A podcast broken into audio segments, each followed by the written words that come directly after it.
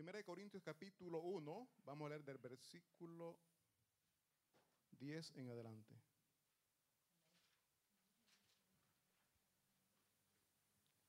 Primera de Corintios capítulo 1, versículo 10 en adelante. ¿Lo tenemos, mis hermanos? Si vemos ahí el título, dice, es una pregunta. ¿Está dividido Cristo? Les pregunto, ¿está dividido Cristo, mis hermanos? No. Y el tema, mis hermanos, de, esta, de, este estudio es un solo cuerpo, un solo sentir. Repitamos, un solo cuerpo. Amén. ¿Lo tenemos todos? Amén. Le- leemos la palabra de Dios en el nombre del Padre, del Hijo y del Espíritu Santo. Dice así. Os ruego pues, hermanos, por el nombre de nuestro Señor Jesucristo, que habléis todos una misma cosa y que no haya entre vosotros divisiones, sino que estéis perfectamente unidos en una misma mente y en un mismo parecer. Dice el versículo 11, porque he sido informado acerca de vosotros, hermanos míos, por los de Cloé, que hay entre vosotros contiendas. Quiero decir que cada uno de vosotros dice, yo soy de Pablo y yo soy de Apolos y yo soy de Cefas y yo de Cristo. ¿Acaso está dividido Cristo? ¿Fue crucificado Pablo por vosotros? ¿O fuisteis bautizados en el nombre de Pablo? Son preguntas, mi hermano, que aquí el apóstol está haciendo. Luego dice el 14, doy gracias a Dios de que a ninguno de vosotros he bautizado, sino a Crispo, a Crispo y a Gallo, para que ninguno diga que fuisteis bautizados en mi nombre. También bauticé a la familia de Estefanas, de los demás no sé si he bautizado a algún otro. Pues no me envió Cristo a bautizar, sino a predicar el Evangelio, no con sabiduría de palabras, para que no se haga vana. Para que no se haga vana. Oremos. Padre bendito que estás en los cielos, Señor, vengo delante de usted pidiendo perdón por mis errores, por mis pecados, Señor. Suplico, bendito Espíritu Santo de Dios, que sea usted usándome, Señor. Lléneme de su presencia, lléneme de su gloria, para que mis hermanos puedan ser glorificados, bendito Padre Celestial. Toque sus mentes, toque sus corazones, y sea usted, bendito Espíritu Santo de Dios, hablando, enviando esta palabra, y que esta palabra, Señor, pueda quebrar toda dureza de corazón. Que esta palabra pueda, Señor, golpear esos corazones, no con la idea de dañar, de destruir, sino más bien de edificar, de restaurar su casa. Gracias, Padre Santo. En el nombre de Cristo Jesús, amén y amén. Se pueden sentar, mis hermanos. Un solo cuerpo, un solo sentir. La iglesia es un solo cuerpo. Aquí habla de cuerpo. Yo pregunto, mis hermanos, ¿quién de ustedes es zurdo? Escribe con la izquierda, come con la izquierda, a mí se me cae, si quiero, pruebo, no, no puedo. Poco me sirve, pero la necesito. Siempre, siempre que voy a hacer algo, la derecha primero, ¿no? Yo estaba leyendo, dicen que hubo un presidente en El Salvador que al que robaba le cortaba la mano. Eh, no era un militar, no me recuerdo el apellido. Martínez. ¿Quién dijo, ¿Quién dijo Martínez por ahí? Amén. ¿Saben? Dicen que cuando él iba a castigar a algo, preguntaba si alguien era ladrón, robaba, decía, ¿con, con cuál mano la agarraste? Y todos, por no perder la derecha, decía, con la izquierda. Le lanzaba una naranja. En automático metían la derecha, vení para acá. Mano derecha. Pero ¿por qué esta persona dijo con la izquierda? Porque sabía que la izquierda es la que menos utiliza. Aunque le iba a hacer falta, obviamente, ¿no? Pero la derecha es la que más utilizaba. Nosotros como iglesia, mi hermano, somos un solo cuerpo. Hay hermanos que han crecido un poquito más espiritualmente. Hay otros que no han crecido mucho. Pero no por eso les vamos a menospreciar. Todos somos iguales delante de Cristo Jesús. No hay ni uno más ni uno menos. Todos somos iguales delante de Él. Puede ser que alguien venga por primera vez, quizás nunca ha visitado una iglesia cristiana evangélica, pero delante de los ojos de Dios no hay uno más alto, no hay uno más pequeño, todos por igual. Una madre que tiene varios hijos no quiere más a un hijo que a otro. O no sé. Pero todos dicen a todos por igual. Pero el momento de comer hay unos que le dan más a otros. No, es broma. Todos por igual. ¿Por qué? Porque ese es el amor de una madre. En la familia todos, todos valemos igual. La esposa, el esposo, los hijos, todos formamos una sola familia y todos, todos valemos por igual. No porque alguien es pequeñito, no, se ama, no, no, a todos por igual. ¿Por qué? Porque somos unidos. Pero en la iglesia, mis hermanos, muchas veces no tenemos esta unidad. ¿O sí? A veces se ven, no a veces, no siempre, se ven grupitos. Un grupito por aquí, otro grupito por acá. Em, donde yo trabajaba se hizo una, una dinámica. Va y dijeron, vamos a hacer grupos, reúnanse, grupos de cuatro, y todos buscamos nuestros amigos. Hay confianza, ¿no? ¿Qué nos dijeron? Vaya, vamos a comenzar a cambiar, pase usted para allá, usted hizo un solo cambio. Pero ¿por qué uno busca donde hay confianza? Porque ahí hay unidad. Ahora, en la iglesia, mi hermano, si hay unidad, no tendríamos que formar o hacer divisiones de grupitos. ¿Por qué? Somos un solo cuerpo. Me gustó, alguien dijo la vez pasada, la mano, ¿cuántos dedos tiene? Y no todos son iguales. Pero si pierdo uno me duele, pierdo el otro me duele. Así tendríamos que ser dentro de la iglesia. Ver que alguien no se siente bien, alguien tiene un problema, ese dolor tendría que ser mi dolor. Esa tristeza tendría que ser mi tristeza. Buscar la manera de ayudar, de levantar al caído. Pero dijeron, al que está en el suelo, lo terminamos de, destrozar. Cuando Dios no nos llama a eso, Dios nos llama a restaurar al caído, a levantar al caído. Si alguien ha cometido error, si alguien ha pecado, ¿qué es lo primero que hacemos nosotros? Señalar, criticar. Dios no no nos ha mandado a eso. Nos ha mandado a ayudar, a restaurar, a levantar. ¿Por qué? Ahora son ellos, mañana podemos ser nosotros. Si es de que nosotros ya hemos pasado también por ahí y alguien nos ayudó, alguien, Dios puso a alguien para que nos levantara. Ese alguien es Cristo Jesús, levantándonos a través de personas que Él pone en, nuestro alrededor. Esa persona que usted está viendo, que está mal, que quizás está pecando, ¿No será que Dios lo ha puesto para que usted lo restaure a través de la palabra de Dios? Entonces, acá dice la palabra de Dios que el apóstol Pablo, dice el versículo 10, que Pablo está rogando. Dice, os ruego pues hermanos, por el nombre de nuestro Señor Jesucristo, que, que habléis toda una misma cosa y que no haya entre, entre vosotros divisiones el apóstol Pablo sufre. Pablo siente dolor en su corazón al escuchar lo que está sucediendo en Corinto. ¿Por qué? Porque para él todas las iglesias eran igual. El apóstol Pablo anduvo instituyendo iglesias y él dejaba personas responsables.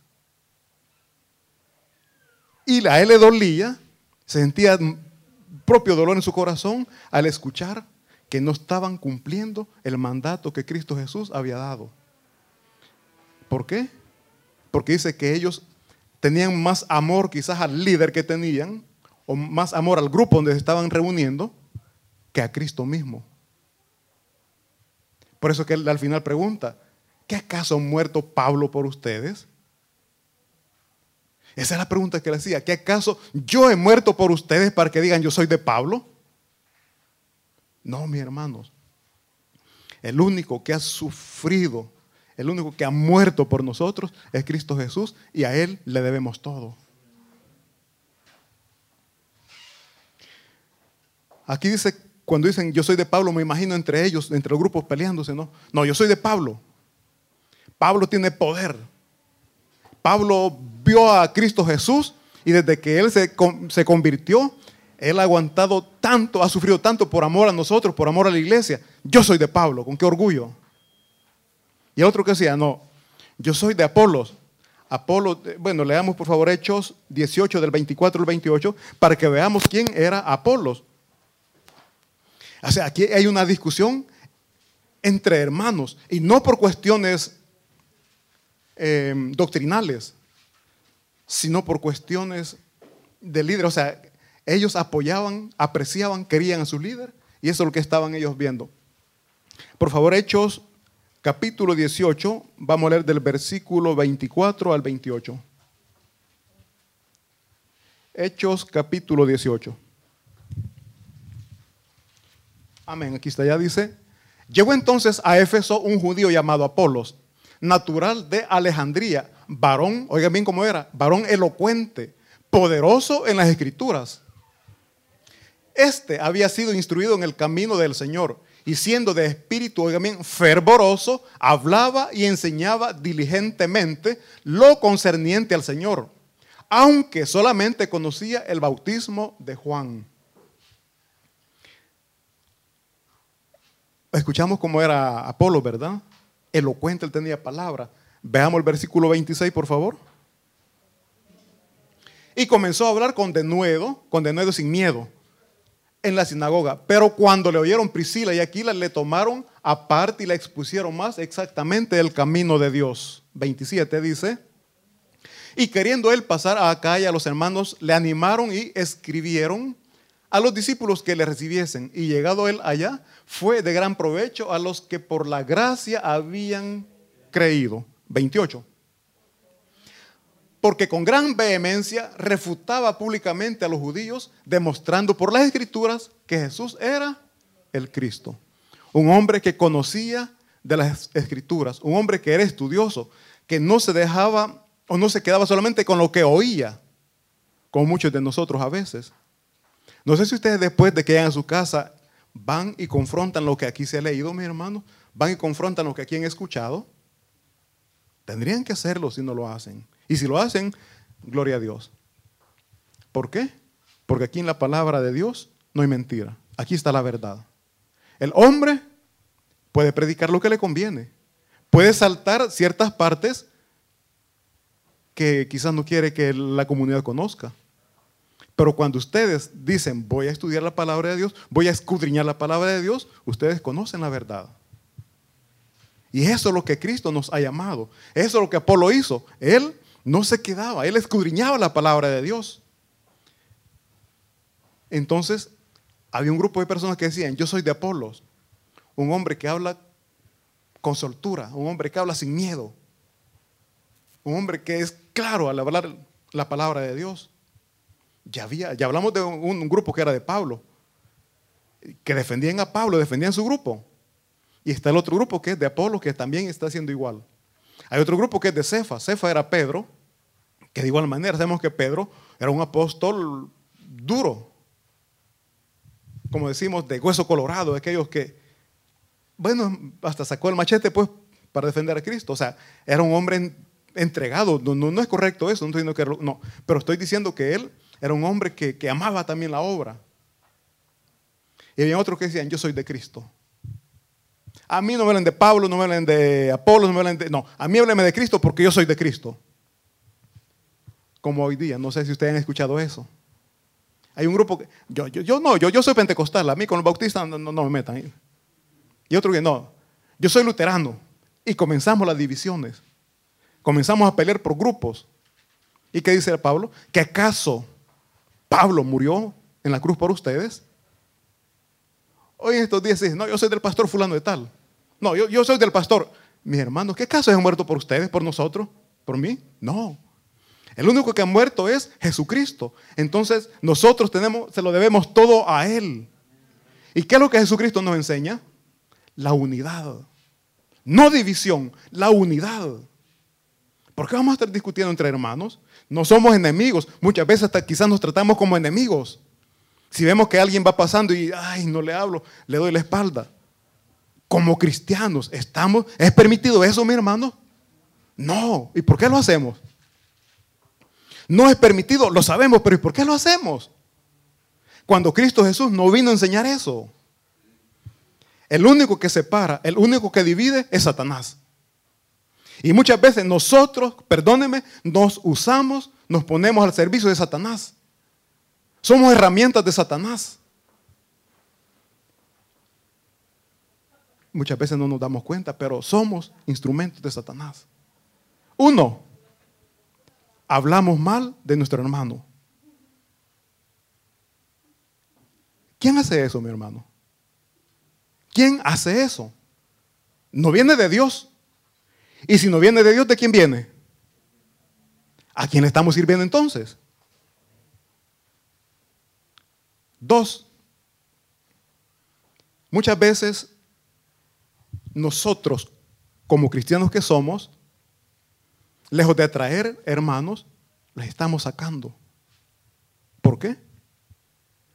Hay personas que vienen por primera vez, o, me refiero acá porque como iglesia, pero a las demás iglesias igual sucede. Llegan hermanos por primera vez. ¿Quiénes son los que llegan y le dan la bienvenida? Mi hermano, mucho gusto. Eh, mi nombre es fulano de tal y representación y todo. Ahí eso está creando unidad. Hay hermanos que van con deseos de escuchar palabra de Dios, pero cuando les ignoran, ahí no vuelvo a ir. Ahí no me siento bien. La palabra de Dios sí me gustó, pero me ignoran. Yo no me siento bien ahí. Mis hermanos, no estamos llamados para eso. Estamos llamados a ser unidos, a no crear división a no crear separación. Voy a hablar un poquito de la familia. Cuando hay divorcios, ¿quiénes sufren? Los hijos. Cuando aquí el enemigo pone separación o división, ¿quién sufre? Los hijos de Dios que vienen buscando el amor de Dios, el apoyo o la unidad entre hermanos que no encuentran. Pero decimos, yo amo a Cristo, yo amo a Dios, pero al prójimo, ¿cómo lo tenemos? abandonado. ¿Es eso lo que Cristo pide, mi hermano? No. Por eso dice aquí el apóstol Pablo, eh, el versículo 10 dice, os ruego hermanos, en el nombre de nuestro Señor Jesucristo, oigan bien, en el nombre de nuestro Señor Jesucristo. No lo estaba pidiendo ni en nombre de Él, sino que en el nombre de nuestro Señor Jesucristo, que habléis toda una misma cosa. Em, la palabra de Dios dice muchas veces trata de doble ánimo a las personas. ¿Qué es una persona de doble ánimo? Aquí, delante de mi hermano, lo estoy abrazando, lo estoy besando, estoy hablando con él bien bonito. Gran unidad se siente. Se va el hermano, me encuentro con otra persona aquí y comienzo a hablar de la persona que he estado abrazando, de la persona que he estado hasta besando. El beso de Judas quizás, ¿no? Mis hermanos, eso es ser de doble ánimo. Aquí hablo una cosa, digo una cosa, y aquí estoy hablando y diciendo otra cosa. ¿Viene de Dios eso? No, porque eso crea división. Y Cristo no vino a dividir, Él vino a unir. Por eso dice un solo cuerpo. Yo les decía, por pequeño que sea el dedo, yo no lo quiero perder. Yo lo cuido. Así mis hermanos que vienen aquí, yo los tengo que cuidar. Ustedes como parte del cuerpo de Cristo, también lo tienen que cuidar. ¿Por qué? A eso estamos llamados. No estamos llamados a separar, no estamos llamados a destruir. Mis hermanos, repito, cuando hay divorcio los hijos sufren. Pero quien crea el divorcio también, por un momento está bien, se siente bien. Quien crea la separación, después se lamenta, muchas veces después se lamenta de lo que ha hecho. ¿Por qué? Porque comienza a sufrir las consecuencias de la separación. Dice la palabra de Dios que sin, sin Cristo nada podemos hacer. Nosotros somos el pámpano. El pámpano es que un gajito de cuando la uva, ¿no? Como comienza a formarse la flor, la pequeña uva. Ese es el pámpano. Cortamos eso van a comer uva, se muere. Si nosotros cortamos o sacamos de la iglesia a alguien que está viniendo, va a morir espiritualmente. Va a volver al mundo de donde Dios les ha sacado. Y el sacrificio que Dios hizo también por él, prácticamente por culpa nuestra, está quedando invalidado para esta persona. ¿Por qué? Porque no estamos nosotros cumpliendo la palabra de Dios que dice amarse los unos a los otros. Es el mandato que Dios nos da, amarnos los unos a los otros. ¿Cuántos de aquí son padres? Amén. Cuando un hijo está mal, ¿cómo se siente el padre? Se siente mal. ¿Por qué? Porque lo ama. Y si Cristo nos manda a amar a nuestro prójimo, pero nos da igual que el hermano esté como quiera estar, es señal que no le estamos amando. Pero decimos que amamos a Dios. Qué contradicción, ¿verdad? Si yo digo amo a Dios, amo a mi prójimo, en lo que esté a mi alcance, yo voy a ayudar. Y no nos enfoquemos económicamente. Mis hermanos, cuando alguien tiene problemas, con solo acercarse y escuchar la persona que tiene problemas, habla, dice, descarga, después que alivio se siente. Y hasta dicen, gracias porque quería platicar, no tenía con quién hablar. Con solo escuchar estamos dando una ayuda tan grande que no tenemos ni idea, mis hermanos. No sé usted, yo ya he pasado momentos en que uno no, tiene con quién platicar.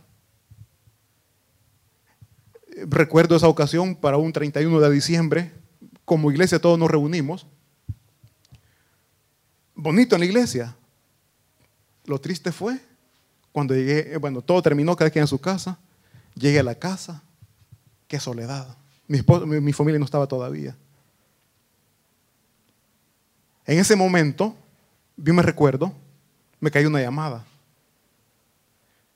Y me dijeron, yo sé que usted está solo. Esta llamada le va a ayudar. Sí, así fue. ¿Por qué? Me sentía solo. No sé quién de ustedes, mis hermanos, sabe que hay un hermano en Cristo que no tiene familia, pero no, no hacemos ni una sola llamada. Esa llamada cambia la vida. Esa llamada cambia la vida. Y a eso estamos llamados. Y a este hermano yo hasta hoy le agradezco porque me cambió esa noche. Esa noche les digo, y no, no me avergüenzo, yo estaba llorando cuando, cuando me cayó la llamada. Una llamada, mis hermanos. Cuanto más un fuerte abrazo, un fuerte abrazo o un fuerte apretón de mano. A eso estamos llamados, a crear unidad, no división. Pero muchas veces el orgullo es tan grande que no reconocemos la necesidad que tenemos. Podemos tener hermanos o amigos a la par, pero el orgullo no nos deja hablar, no nos permite externar el dolor o el vacío que tenemos dentro y andamos cargando, andamos cargados con esas situaciones que no nos dejan ser felices. Si nosotros sacamos, si nosotros soltamos eso que nos está apretando por dentro, les garantizo que van a sentir un cambio en sus vidas. ¿Por qué? Porque esa persona, ese amigo, ese hermano que Dios le ha puesto a la par, es precisamente para que usted desahogue y pueda ser feliz. Repito, no se pretende solamente de una ayuda económica. El apoyo moral vale mucho. Y estamos llamados para eso, mis hermanos. Si usted sabe que una pareja, una familia tiene problemas, lleve la palabra de Dios. Lleve la palabra de Dios porque la palabra de Dios sana corazones. La palabra de Dios reunifica familia. Yo conozco personas, parejas que han estado a punto de separarse de divorciarse. Y Dios ha reunificado a esa familia. Yo soy uno de ellos. Conozco otras parejas. Dios unifica. El enemigo separa. El enemigo divide. El enemigo lo que quiere es separar, desbaratar lo que Dios ha unido. Y si no veamos el ejemplo cuando Satanás llega donde está Eva y le dice que coma del fruto del árbol que Dios le dijo que no comiera. E incluso le dice, no es verdad que te vas a morir. No es verdad que si comes de esto vas a morir. O sea, come. Y ella le obedeció. A causa de ella, el mundo, hoy estamos como estamos. Pero no solo a causa de ella, también nosotros tenemos culpa, ¿no? Estamos pecando y, y sentimos que estamos bien.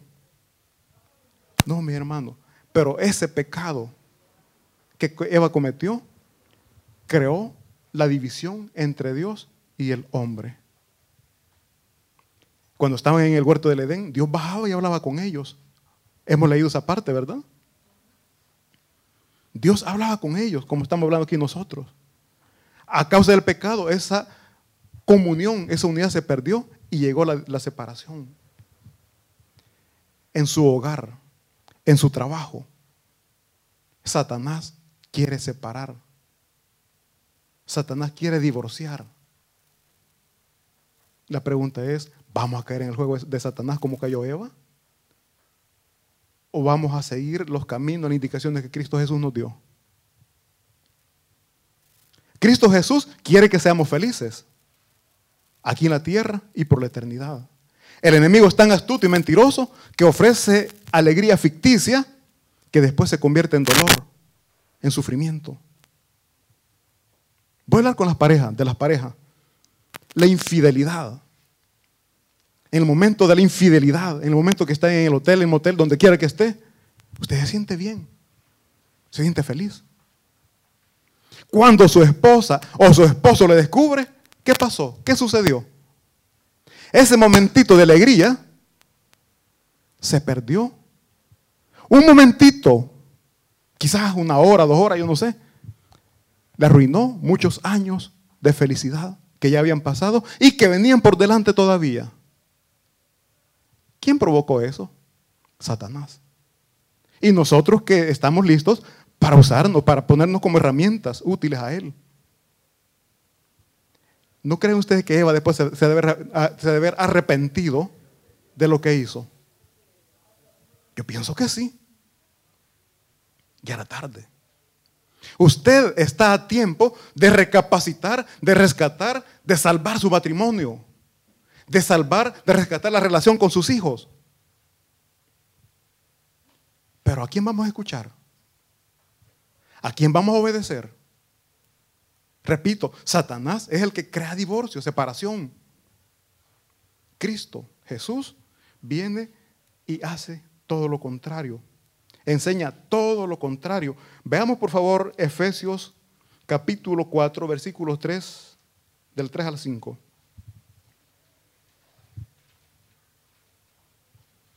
¿Lo tenemos?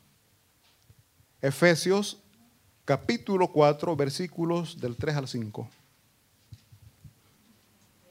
Repito, ya vimos lo que Satanás hace. Hoy vamos a ver lo que Dios hace en sus hijos.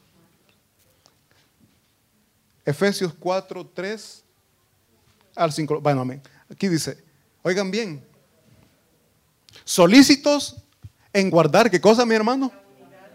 La unidad del Espíritu, en el vínculo de la paz, dice el 4. Un cuerpo, un espíritu, como fuisteis también llamados en una misma esperanza de vuestra vocación. Un Señor, una fe, un bautismo. Amén. Oigan bien, solícitos en guardar la unidad del Espíritu, en el vínculo de la paz. La unidad produce paz. Cuando una familia es unida, vive en paz. Cuando el amor de Cristo gobierna en ese hogar, ese hogar vive feliz. Y a eso estamos llamados. Es eso lo que Cristo quiere, que seamos felices. Pero, ¿por qué somos infelices? Porque estamos de rebelde a lo que Dios nos está mandando. Queremos ser felices, pero viviendo como nosotros queremos. No es posible. Nosotros los humanos nos equivocamos, cometemos errores. Cuanto más si hacemos lo que nosotros queremos, no escuchamos consejos, menos la palabra de Dios. Ayer escuchábamos algo y me gustó. Los padres no somos, lo que predicamos también, no somos dictadores. Nosotros estamos llamados para conducir, para instruir, para enseñar. Se nos pone el ejemplo del GPS. El GPS le dice lo, lo que va a hacer, por dónde va a agarrar, pero usted es libre de agarrar otra calle, ¿o no? Cruce a la derecha y usted se equivocó, a la izquierda. Se pierde. La palabra de Dios nos dice cómo tenemos que caminar. Pero nosotros hacemos lo contrario, nos perdemos, después estamos llorando y preguntando, Señor, ¿por qué estoy metido en este problema? Porque no escuchaste la indicación que te di. Así de fácil. Señor, mi esposo, ¿por qué me trata mal? ¿Por qué el esposo trata mal a la esposa? Sin comentario. O viceversa. ¿Saben qué sucede? No estamos escuchando la palabra de Dios. Estamos haciendo lo que queremos y como queremos, no lo que Dios nos está diciendo. Maridos, tratar a vuestras mujeres como dice. ¿Verdad que lo sabemos? Como vaso frágil, pero ¿cómo las tratamos? Como que si fueran de acero, ¿verdad? Mi hermano, la palabra de Dios nos está instruyendo cómo debemos tratar a nuestras esposas. Pero estamos haciendo lo contrario. El GPS nos manda por acá, nos vamos nosotros al contrario. Así estamos con la palabra de Dios. Y eso, eso provoca separación. Eso provoca división. Eso provoca pleitos. Y después preguntamos, ¿y mi, esposa por qué me trata mal? Mi esposa porque no me sirve con amor como antes lo hacía. La estamos tratando como, como que fuera de acero, ¿no? Eh, la, estamos haciendo, la, la estamos endureciendo. Y después preguntamos, ¿por qué me trata mal? Si nosotros las estamos tratando mal, ¿cómo queremos que nos traten? Dice la palabra de Dios que debemos nosotros tratar a nuestros hermanos como queremos que también nos traten a nosotros. Eso es lo que Cristo vino a enseñar. Dice, solícito en guardar la unidad del espíritu en el vínculo de la paz. Un cuerpo, un espíritu. La familia es un solo cuerpo padres, hijos, un solo cuerpo. Un solo cuerpo. Se daña un hijo, el padre sufre. El padre está mal, los hijos sufren. ¿Por qué? Un solo cuerpo. Me daño cualquier parte de mi cuerpo, todo mi cuerpo lo siente. Así la familia. Alguien está mal, todos lo sienten, todos sufren. Y a eso estamos llamados dentro de la iglesia. A comportarnos como un solo cuerpo, un solo espíritu, el espíritu de Dios. Dice, como fuisteis también llamados en una misma esperanza. ¿Cuál es la esperanza que nosotros tenemos, mi hermano? Todos tenemos una sola esperanza. ¿Cuál es? Salvación de nuestra alma por la gracia y misericordia de nuestro Señor Jesucristo salvación entregada por Él después de que muere en la cruz del Calvario. Se sacrificó por amor a nosotros. Esa es mi esperanza. Esa es su esperanza. Que el día que usted muera, va con Cristo Jesús. ¿Cuántos decimos amén? Pero así fuerte con seguridad. Esa es confianza. Esa es seguridad. Lo que Cristo pide es fe. La fe es confianza. La fe es seguridad que el día que nosotros muramos, vamos con Él porque Él pagó por nuestros pecados. Lo malo que yo hice, las consecuencias, sí, yo las estoy sufriendo aquí, pero el pago cayó sobre Él. Las consecuencias, o sea, en las consecuencias, tengamos claro, las consecuencias las vivo yo. Pero, como un ejemplo, como cuando alguien hace un préstamo, ¿no? Como que usted paga los intereses y Cristo pagó todo lo demás. No, no sé, un ejemplo que me viene ahorita en mente. Las consecuencias del pecado las sufrimos nosotros, pero Cristo pagó por... Yo siempre pongo el ejemplo, ¿no? Cuando alguien se va de parranda, se va a la discoteca y el siguiente día tiene que trabajar, ¿cómo llega? ¿Con qué energía, verdad? ¿O con sueño? Consecuencia de lo que no tenía que haber hecho, porque sabía que iba a trabajar. Eso es, mi hermano, el pecado. Usted va a pagar las consecuencias una muchacha que se mete en fornicación, salió embarazada, consecuencias del adulterio, de, la fornicación. El niño es una bendición, pero le va a costar, va a sufrir para sacar adelante esa criaturita. Máximamente si la dejan, la abandona el, el papá del niño. Consecuencias van a haber del pecado. Dios le perdona el pecado, sí, pero las consecuencias las va a sufrir. Pero Cristo quiere que seamos felices y eso lo vamos a lograr a través de la obediencia. Entonces decimos que una fe, un solo bautismo. Mi hermano, cuando dice un solo bautismo, es el bautismo que Cristo, que Cristo vino a enseñar. ¿A qué edad se bautizó Cristo? ¿Por qué se bautizó a esa edad?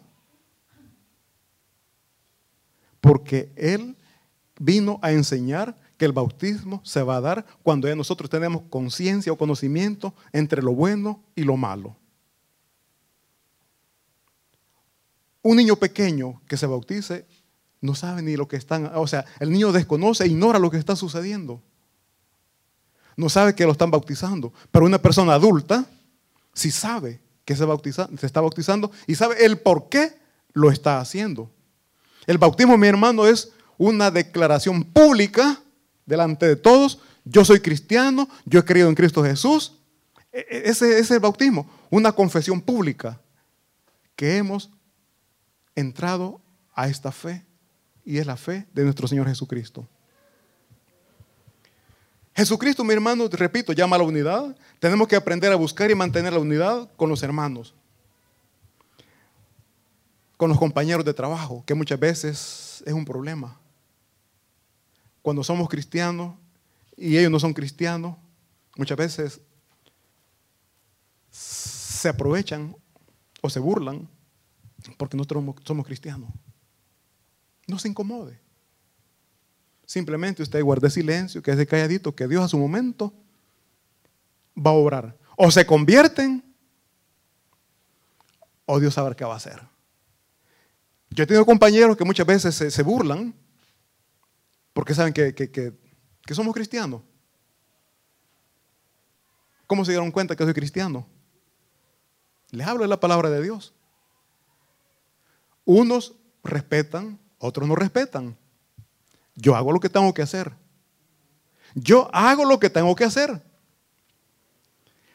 Y al final es Dios quien hace la obra. Hay personas que sí han recibido a Cristo. Hay otros que se burlan. Y no solo una vez, sino que eso ya queda continuo cada, cada, cada vez que se encuentran. No me incomoda, no me afecta. ¿Por qué? Pues no es nada para todo lo que Cristo sufrió. Si usted se siente mal porque le, le humillan, porque le dicen, yo no sé qué le dirán cuando usted evangeliza, eso no es nada para lo que Cristo sufrió. Aguantó latigazos, fue crucificado, para el perdón de sus pecados. ¿Qué duele más? ¿La humillación que le están dando o un latigazo o morir en la cruz? ¿Qué le hubiera dolido más? Es cierto. Entonces nosotros, mis hermanos, tenemos que, con toda confianza y seguridad, hablar de Cristo Jesús. Que le van a tratar mal, que le van a humillar, que se van a burlar. Eso es lo de menos usted cumpla con el mandato que Cristo Jesús le ha dado y es compartir la palabra de Dios. Entonces, mi hermano, decimos que todos somos de un mismo cuerpo, todos somos del cuerpo de Cristo y decíamos que el dolor de mi hermano tiene que ser mi dolor. La tristeza de mi hermano tendría que ser mi tristeza. Dice 1 Corintios capítulo 1, versículo 13, el que estamos leyendo, perdón, dice, ¿acaso está dividido Cristo? ¿Fue crucificado Pablo por vosotros? ¿O fuiste bautizados en el nombre de Pablo? Mis hermanos, todo nuestro entorno, todo nuestro ser tiene que girar en Cristo. Todo lo que hacemos, todo lo que decimos tiene que ser para agradar a Cristo. Aquí viene la pregunta. ¿Es así, mi hermano? lo que estamos hablando con nuestros amigos, con nuestros compañeros de trabajo, glorifica a Cristo? El hecho que estamos hablando del compañero de trabajo, glorifica a Cristo, mis hermanos. A veces entre la misma familia nos podemos estar hablando Es que mira que este tu tío o esta tu tía que, ah, glorifica a Cristo. ¿Eso, mi hermano? No. Y nosotros estamos llamados a ser unidos en el amor de Cristo. Hay uno que se encarga de separar, de dividir, de divorciar, y es Satanás. No nos pongamos al servicio de Satanás.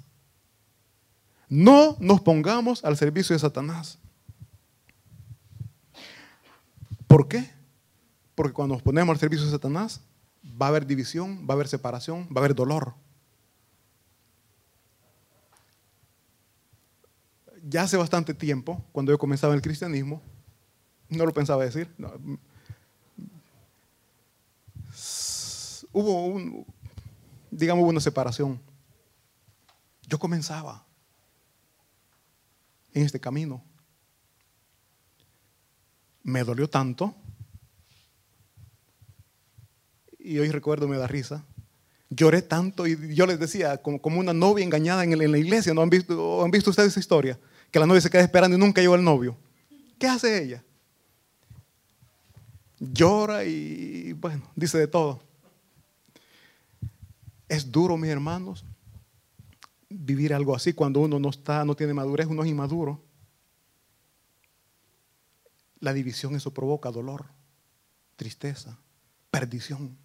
Hay muchas personas que en esa división, en esa separación, se quedan, no se van de acá, ni se quedan aquí, o sea, quedan en el mundo.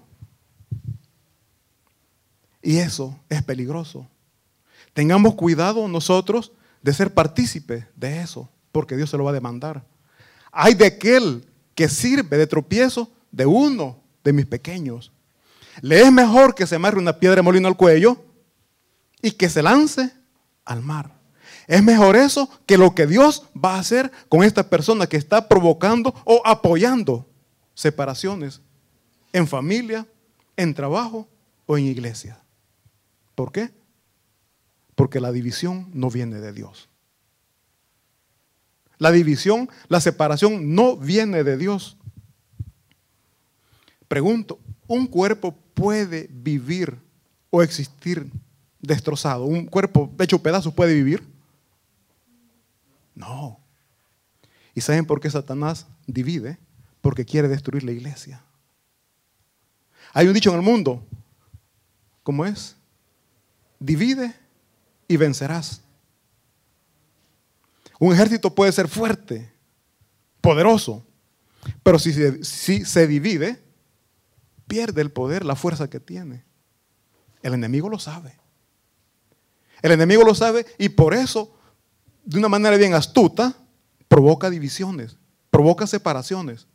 El que está provocando la separación, quizás en su humanidad tiene razón lo que está diciendo. No, hombre, de aquí me voy, este pastor tiene tres mujeres. No, hombre, este está loco.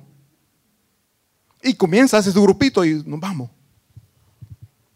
Yo, o sea, humanamente puedo decir, está en lo correcto. Pero no le será mejor, mejor calladito salir e ir, e irse, sin dañar a nadie más. Porque el del grupo que se llevó, muchos van a quedar en la calle. Y eso es contado como pecado. Por eso dice, un cuerpo hecho pedazos no puede vivir. Entonces, no destruyamos el cuerpo de Cristo. No andemos hablando del hermano, si es parte del cuerpo de Cristo. No hablemos, por muy mal que ande, déjenlo. Al final va a, va a llegar el momento en que Dios se lo va a demandar. Dios, ¿qué? Lo va a castigar, es feo, pero al final Dios recompensa lo que hacemos. Bueno o malo, Dios lo recompensa. Entonces, mis hermanos, nosotros no podemos dañar el cuerpo de Cristo. ¿Por qué? Porque Cristo Jesús es un solo cuerpo. Y nosotros somos parte del cuerpo de Cristo Jesús. Quien murió por usted, murió por mí, murió por esa persona que estamos sacando de la iglesia. Murió también por esa persona. Y que por nuestra causa puede quedar fuera de la gracia de Cristo. ¿Por qué? Porque el que vuelve al mundo, perdóneme, no tiene esperanza, no tiene salvación. ¿Por qué? Porque rechazó el amor de Dios. La división, mi hermano, provoca contiendas. pleitos, discusiones. Veamos por favor ya para ir terminando. Segunda de Timoteo capítulo 2 versículo 14. Segunda de Timoteo capítulo 2 versículo 14. Dice, recuérdales esto, exhortándoles delante del Señor a que no contiendan sobre palabras, lo cual para nada aprovecha, sino que es para perdición. Oigan bien, es para perdición de quiénes?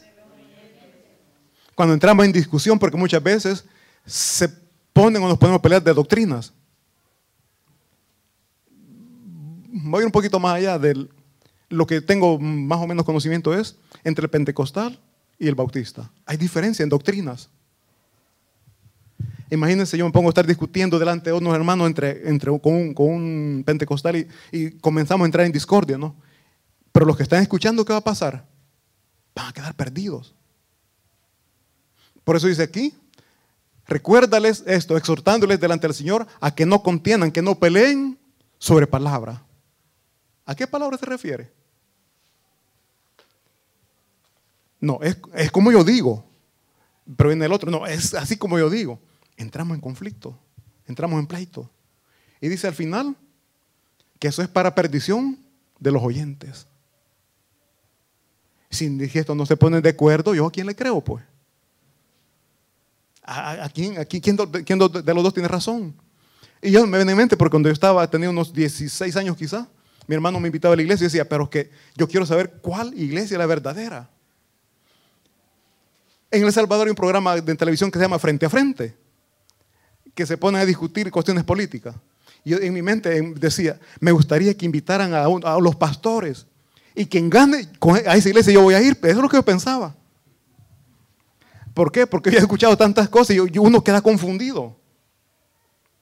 Entonces, por eso, mis hermanos, dice que no es conveniente entrar en discusión por cuestiones doctrinales. Cristo vino y murió por todos. ¿Quién ha creado iglesias? Divisiones? El ser humano. Cristo no vino a crear iglesias. Él nunca vino a hablar de iglesias. Él vino a hablar de salvación, vino a hablar de vida eterna. De eso él habló. En eso él se enfocó. Del perdón, de la salvación, de la justificación. Eso es lo que él habló. ¿Y nosotros de qué hablamos? Yo soy de Pablo. No, yo soy. Oh, entramos casi en eso. No, no yo soy de Pablo. No, yo soy, yo soy de Apolo. Mi hermano, ¿De qué sirve eso? No defendamos iglesias, no defendamos denominaciones, organizaciones.